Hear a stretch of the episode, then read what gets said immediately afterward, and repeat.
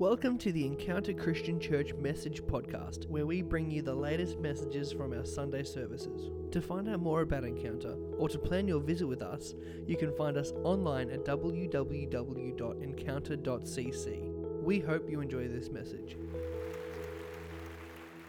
Good morning. Well, welcome to church. Resurrection Sunday. Hey, it's a place to be. Let's close our eyes. I'm just going to pray over the word today. Heavenly Father, we just thank you for your son Jesus, that today is the day that we celebrate resurrection, that there's hope, that there's new life, Father, that we don't understand how and why things happen to us, Lord. But you have our lives in your hand. Every spirit that would come against the Spirit of God today, we bind that power. We pray, Father, with the authority that we have for open heaven over Shepparton, over Encounter Church, and over our families and communities. In Jesus' name, amen. Amen. Good praying all of us have hopes and dreams at some point. And maybe when you're younger and as you've got older, maybe life's kicked that out of you. I mean, life can do that to us, you know, we can give up on, on stuff. But I want to encourage you today that, that purpose is why we were created and why you were made. Like, God hasn't just kind of, you weren't just born to be on this earth and be an accident. You weren't just born to just kind of live a mundane life. That you were born that your gifts and your abilities and the talents that God had put into you would serve him, that would bring glory to his name. And you know, you got the generations, you know, I, lose track of all these things. You got the baby boomers, don't you? Then you got your Generation X, and then you got Generation Y, and I think the new one's Z, if I've got it right. Depends on what sociologist you listen to. And, and they're saying like the latest generation, early 20s, is, is they want purpose. Like, I, actually think their, their perspective of what they want out of life is actually a biblical one. They actually would rather less money if they can have fulfillment. They would rather um, have a career that's going to give them genuine fulfillment because they've seen their parents and their parents' parents work nine to five. They've seen them and they say at the end of the day, you've got a nice home and your money goes to somebody else and you're an unhappy in your job all your life. And, and this generation saying, no, we want more. We want fulfillment. We want purpose to what we do. We want to get up for a reason. And that's the biblical perspective that we have a reason and a purpose. Sometimes we can judge ourselves, we can judge other people by just the circumstances around our lives or other people's lives. And, and sometimes we can, you know, we can assume that person's in that situation because they made a wrong decision. And that could be the case. Sometimes we can assume, oh, the devil did it to me. Maybe there's demonic forces or powers of darkness that, that have influenced something. You know, maybe it's just unfortunate circumstances have put you in the situation. But there is a third option that possibly, even though you don't understand where you are right now, that it is a part of the master plan of God. That maybe you're in a situation that you weren't expecting, but maybe that is God's way. Maybe there is um, seemingly strange pathways to our life. And I'm relating this to Easter because I kind of think, God, you've got this master plan where you sent your son, yourself, to die and then rise, rise again on a third day. Like, in a logical sense, it's a crazy plan. It almost seems strange. But I want to say that God is strange. He does strange things. He leads us down pathways that are strange. The end is just the beginning. It's a strange statement. And, and yet, that's the Easter story. The end of Jesus' physical body of an earthly body died and was buried in the ground. And then the third day he was raised to life with an eternal body, which was a picture of us. That one day when we, if we accept him, we will have an eternal body, a body that won't die. I talked about on Friday about Abraham and Isaac. And I'm giving you a recap. You know, when you're watching a TV series and you've missed the last episode, they give you a little recap. So here's a recap on Friday so you, you, you get with the program for today. And God got Abraham to sacrifice, or asked him to sacrifice his son Isaac. He couldn't have children. So they waited years and years and years and years and years and decades. And eventually they got their promise, their son, who would carry on their inheritance and their business and their wealth and their name. And God then says, That son of yours, he's about 10 now. I want you to sacrifice him before me, your only begotten son whom you love.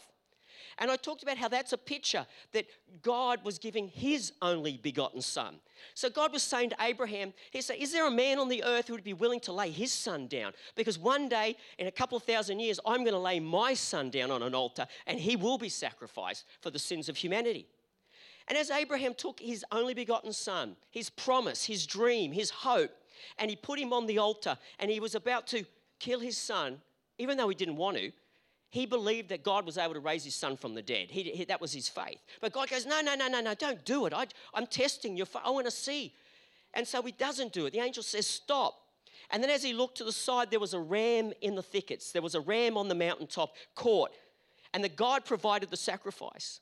And the lesson I said from Friday is it's not our flesh and bones that can make us right with God. Our Isaac was Abraham's flesh and blood. It's not our flesh, it's not our works, it's not our efforts that we sacrifice or what we do for God that makes us right with God. But it's only a sacrifice that God provides that can make us right. Only His sacrifice. And Jesus on Good Friday is a picture of the, the ram in the thickets. It's, it's, it's God's provision. Only God's provision, His gift can be. It's a grace thing that you are right with Him. Nothing we do, no matter how good we are or how nice we go, we don't swear for a week and we're nice to people crossing the road and we think good. Th- nothing we do can make us right with God. Our efforts can't. Only the provision of God. And that's the Good Friday message. And it's to me, it's a strange kind of plan. God's ways are not my ways. Isaiah 55, 8 to 9 says this, and that should be coming on the screen. It says, My thoughts are not your thoughts, neither are your ways my ways, declares the Lord. For as the heavens are higher than the earth, so are my ways higher than your ways, and my thoughts higher than your thoughts. Like, I find it challenging. God's way is not our way. His thoughts, we think everything should fit in this little box and that my life should go like this. I go to school, I go to uni, I get a job, I do this, I do that, or whatever. But God doesn't move in those kind of linear ways. He, his pathways are strange and unusual. I remember years ago, um, some of you know, we moved to the United States, came back after a couple of years, we are here for a few years. I built a house in that two years, and that house did really well financially. I sold it to go back to America, and I, I basically made a third of the money in two years. So what did I do? It cost me 100000 I sold it for 150 and I had $50,000 profit. And I used that money to get my green cards, to pay for traveling over to New York with my wife and newborn baby. And, and I used most of the money then to, to live. I had a full time job, but it just paid the rent. And pregnant, you know, wife with a baby who couldn't work. So I used that money up over two years just to survive. And we ended up coming back because I ran out of money. And a friend of mine said, Gee, you blew it there. I said, Really? He goes, Yeah, God wouldn't have you go to America and spend all your money. I was like, Well, why not? Who says? What is that? That your box of what God is means that it, it had to work out a different way? I didn't feel that at all. I felt like it was God's will. I went. We ended up coming home. His ways are not my ways, as the heavens above the earth. And I looked at that money as my offering to Him, my stepping out of the waters. And God has given that back to us so many fold over over the years. Maybe that was my test, or am I willing to step out on the water? Am I willing to lay down finances for Him? How much does finances have over me? We all have our tests. We can't say that that's not God's way, or you know, there are some things, of course, we don't kill people. That's not God's way. But but God's pathway for us can take us down seemingly strange directions. Reason for this is this. As I said last week, God lives in eternity we live in time. So we live in this bubble. Just say it's a little bubble, it's time. We have sunsets, we have sunrises, we have full moons, we have winter, summer. We have the, the earth is a clock with all these seasons. It emphasizes the time realm we live in. But God lives in eternity. He lives beyond time. He lives above time. He doesn't live according to time. We do. He knows your life from beginning to end. He, he can see your life like boom, he, before you were born, the Bible said he knew you. Boom, he, a flash like that, he sees you being born, you're living your life, you're dying, and your eternity. That's how he sees your life. So he knows what's going to happen before it's going to happen. If there was a mountain in Shepparton, I'm going to assume there's a mountain, okay? We're going to call it Mount Shepparton. You, we're praying, we're praying for it, okay? I'm, I could use a Gold Coast illustration, but I want to make it real. So I'm going to invent a mountain called Shepparton. If you were on Mount Shepparton and you were looking down over Shepparton, you would see all of Shepparton. You'd see that suburb, that suburb, the city, the lights. You'd see all the geographical landscape. And you'd have a good overview from being up high. But if you're in your place at Kialla Lakes, yep, Kialla Lakes, and you've got your walls of your fence around and you, you can just see your neighbour's roof, you have a limited view. We kind of live in time in this limited view within a fenced in perimeter. And how can we expect to know what's a kilometre away and what's going on? But only from above, looking down, can you see a little more. God sees a little more than what we can see. That's why we need to trust in His ways. He knows what's about to happen before we do. Proverbs 16:25 says this. There is a way that seems right to a man, that means a human, let's just say human, but its end is the way of death. How often have we done things and we go, yeah, that's going to be good. I'm going to get the car. That's a good car. That's the right car. And we buy it and we go, oh, I made a mistake. I shouldn't have bought that car or house. Or, you know, sometimes when we don't get wise counsel and we don't take time, we have these regrets. Our way often in ourselves is, is a second rate kind of thing. But when we get God's counsel on something, it's what works out best.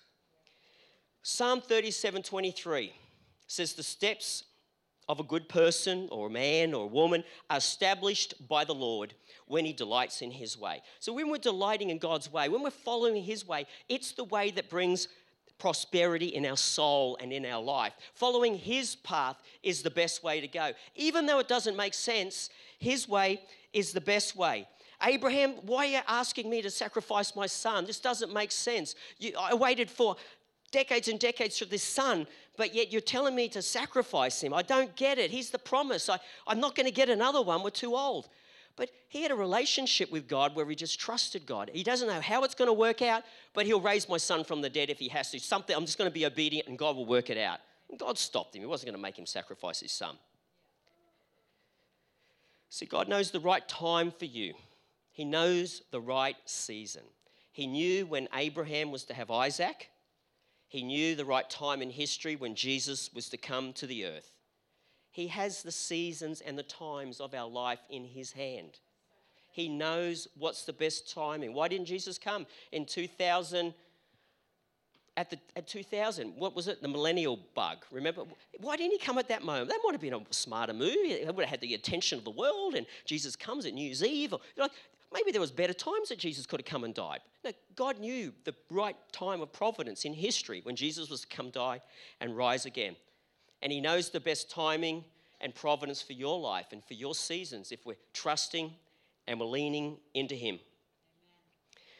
The apostles, not the apostles, the, the Pharisees and Sadducees were the uh, religious leaders of the day. They missed the Messiah. They thought it had to be this way.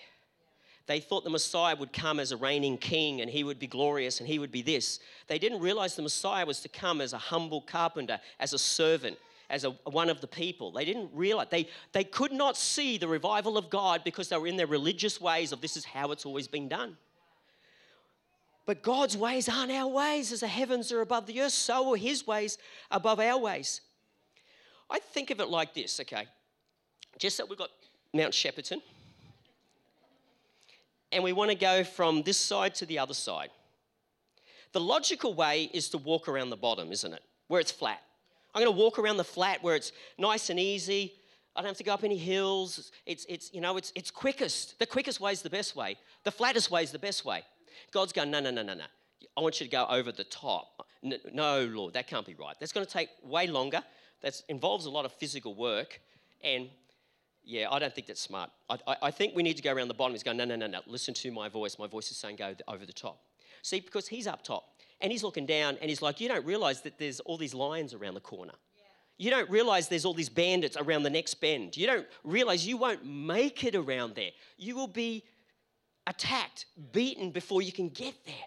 My way's the best way go up and over. It's longer, it's going to hurt a bit more. You get to the top, but when you get to the top, you have a bigger perspective, a bigger view. You can actually see the next step. If you went around the bottom, you don't realize what's up at the next mountain. But when you get on top of a mountain, you can see the next mountain. And you can see the lakes and the rivers, and there's fresh water there, and there's and we can see from God's perspective, we just follow His way and we get to the other side because His ways are not our ways.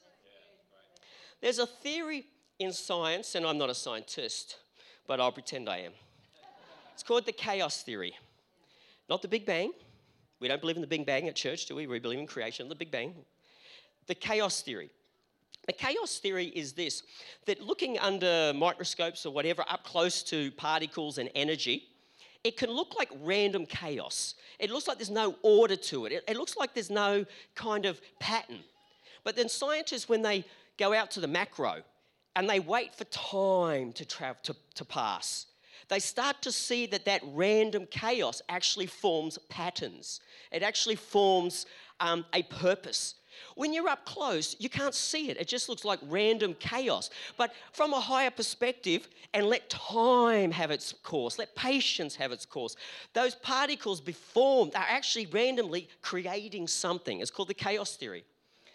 It's a bit like the traffic lights, isn't it? You get the traffic lights, it doesn't seem like any logical reason sometimes does it. I've been sitting here forever, and you know, they, they went, they went, when, when's my turn? There's another set of lights down there. But the people that run the traffic lights, there's actually systems in place so that, that when this, satellite, this, this satellite, when this, this traffic light's doing this, then the next one's open, and, and they're looking at the big picture of Shepparton and the cities and towns. There's, there's an ordered process to what can seem like chaos when you see it from a higher perspective. Another example is the jigsaw puzzle. Who likes jigsaw puzzles? Not me. Uh, I don't like them at all. No interest. It's actually stressful. If I saw a whole lot of jigsaw puzzles in a heap, it just would stress me out. I hate that. Ooh. But you, you pick up the pieces, and it seems like they're all random pieces, and there's no logic to it. Some of them are bent, you know, some not bent. Some of them are like got, you know, shapes and zigzags and curves in them, and, and one's this color and one's that color, and it seems like random chaos to me. But the, some are missing. Oh, yeah, that's if you.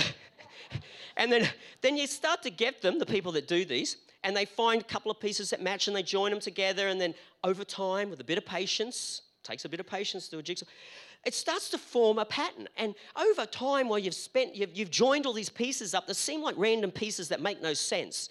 At the very end of it, you have this whole beautiful landscape or picture or image or word. Our lives are a bit like that. We, we can't kind of work out our life like by looking at one piece. We've just got to go, you know what? I'm going to trust the jigsaw puzzle creator. I'm going to trust that as each piece joins itself and each color, at the end of it is going to be a beautiful tapestry of the purposes of God. And that's what your life is about. But that comes from trust and putting a hope in Him. Instagrammers, Facebookers, there's a statement here for you. I think I wrote it. I'm pretty sure I did. I'll have to Google it, but anyway, I'm sure I wrote this. You cannot judge a life in process, only after it's run its full term. We cannot look at another person's life and judge it in process. It's only when the finished has happened. You know, when God judges, He doesn't judge during our life on this earth. The great throne judgment, the Bible says, is after we've died, after, after it's finished. He looks back over our life. He, he doesn't judge us when we've mucked up in that thing because he's not finished with us yet. You know, the puzzle's not over yet, it's at the begin end. So let's not judge each other because of what we're going through, you know? You don't know the gems that God is doing in someone's life that, that may not fit your box or my thinking. His ways aren't our ways, as the heavens are above the earth. There's a story in the Bible we're just going to briefly look at. A story of Joseph. Joseph is the grandson of Isaac. So Abraham has Isaac, Isaac had Jacob, Jacob has seven sons, isn't it? Six sons. Twelve sons, sorry. Twelve tribes. he had lots of sons and some daughters.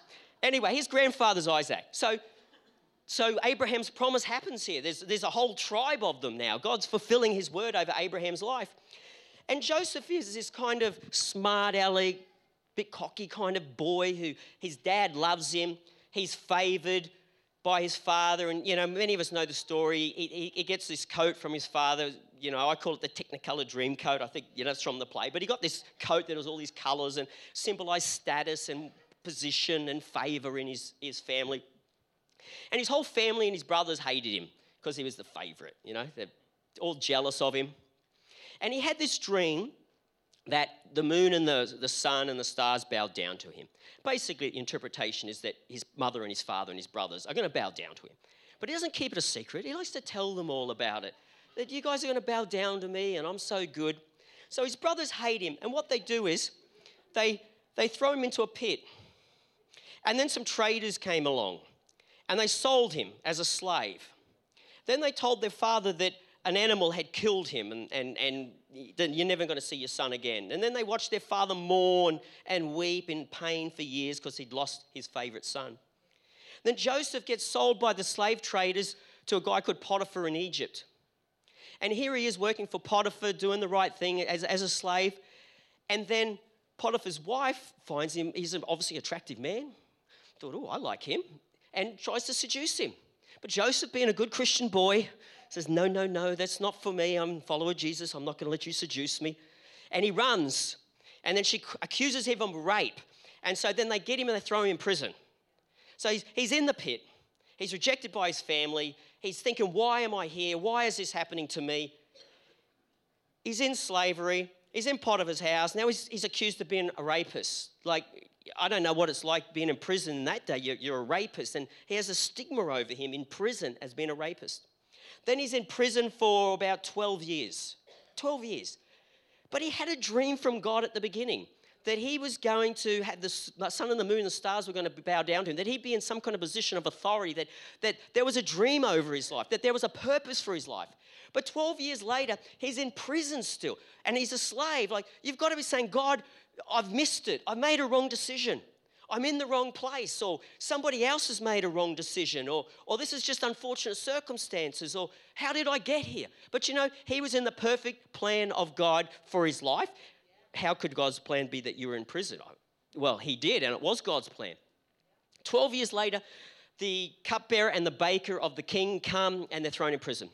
Joseph can interpret dreams. He interprets this dream, their dreams, and he says, One of you is going to be beheaded, the other one's going to go back and serve their master.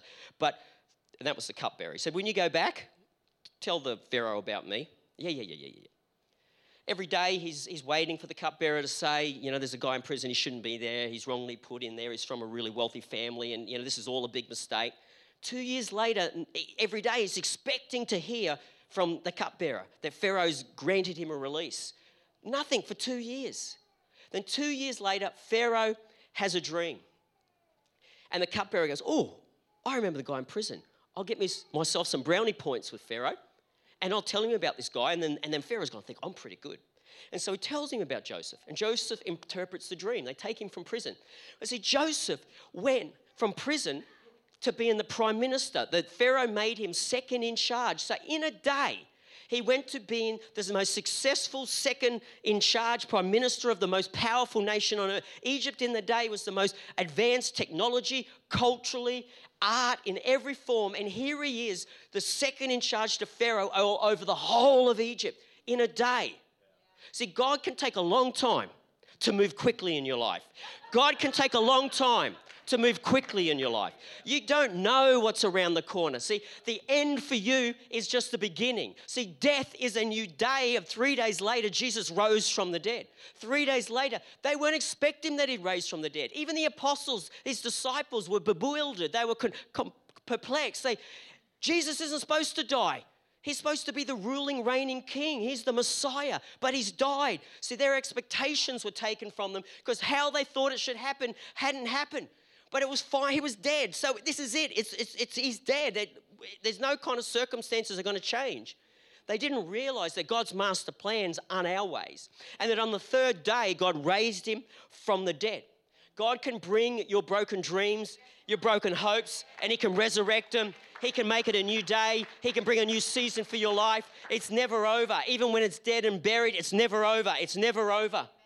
You know, when we lay our dreams and our desires on the altar of God and we give up and say they're yours, it's only when He raises them from the dead that they have power. If we do it in our own strength, it's limited by our own resources and who we are. But until we're prepared to throw it in the wind and say, Lord, not my will, but your will be done. I can't do it, I'm not good enough, and I'm just throwing it to you. If you make it happen, it happens. If you don't, that is your decision. But when He raises it from the dead, it's raised with supernatural resurrection power. And that thing that God has called you to comes to pass and is fruitful and is beyond your wildest dreams. We're looking at 14 years now when he becomes the prime minister. It's about another seven years. A famine is in the land, in the land of Canaan. And Jacob says to the sons, Go back to Egypt, go to Egypt. They've got food there. The reason they had food is because the prime minister, Joseph, got them to store the food in seven years of blessing. So Egypt had food. See, Joseph saved Egypt. As prime minister, he was a good steward and he got all the food and he stored the excess in the seven years because he knew there was going to be a famine because God told him. And in that famine, he distributed food to the Egyptians. And when his father and family heard there was food in Egypt, they sent the sons. And so the sons come to Egypt and they lay down, they bow themselves before this Egyptian, this guy who dressed like an Egyptian, this guy who talked like an Egyptian. He sounded like an Egyptian. He spoke the Egyptian language, and they bowed before him and said, You master, we, we have no food. We, we, we will buy food. And they didn't realize that they were bowing down before Joseph. The prophecy, the dream had happened in a way that Joseph wasn't expecting and the brothers weren't expecting. And he says, Hey, I'm your brother. Eventually he says, I'm your, I'm your brother. And God has brought this apart to pass. This has been the plan and will of God all along. Because if Joseph wasn't the prime minister, then Abraham's dream for Isaac would have died because they all would have died of famine in the land. God's master plan for your life has had processes in, in time for decades that you're not even aware of, that you may not even understand. As the music people could come up, please. Sorry, it's a little joke because I don't like saying musician because I could get it wrong. Musos could come up, please, as I conclude. So, your dreams, your hopes, your ambitions are in God's hands if, if we're willing to trust in Him. His ways aren't our ways. And just as one season in your life may have ended, you know, maybe there's people in this room and, and you've had a divorce or maybe you've, you've lost a child or, or a job or a bankruptcy. It's never over. It's never ended until uh, it, it's not over. It, it, you know, when you're in that darkest hour, it feels like it's all over. All the thoughts that we shouldn't think come in, in that place of darkness. But you know, in the middle of the night, we need to know that the morning's going to come. Eventually, the sun will rise again and light will fill the earth. Your light will come. Your darkest hour is just the prelude to your greatest victory. I'm not just, are not just words that I'm spilling out. That's what the Bible says. That God is for us, He's not against us, He's on your side. He has the best for you. He is a Father who loves you. No, no one in the moment of Good Friday knew that there was a resurrection Sunday. Nobody, even his closest friends. It says that if the powers of darkness had have known, they would never had crucified Jesus. See, powers of darkness think that it's victory. They think we've got the Messiah, we've killed the Messiah, we've destroyed the purposes of God. But God allowed them to play into his hand to crucify him because he was supposed to be crucified. It's all through scriptures and prophecies. The Passover lamb, the ram in the thickets, he was always he was born to be a sacrifice for our redemption. If they had known the powers of darkness would never have crucified the Son of God part of God's master plan. His ways are not our ways. On the third day, he rose from the dead, that he who believes in him will not perish, the Bible says, but will have eternal life.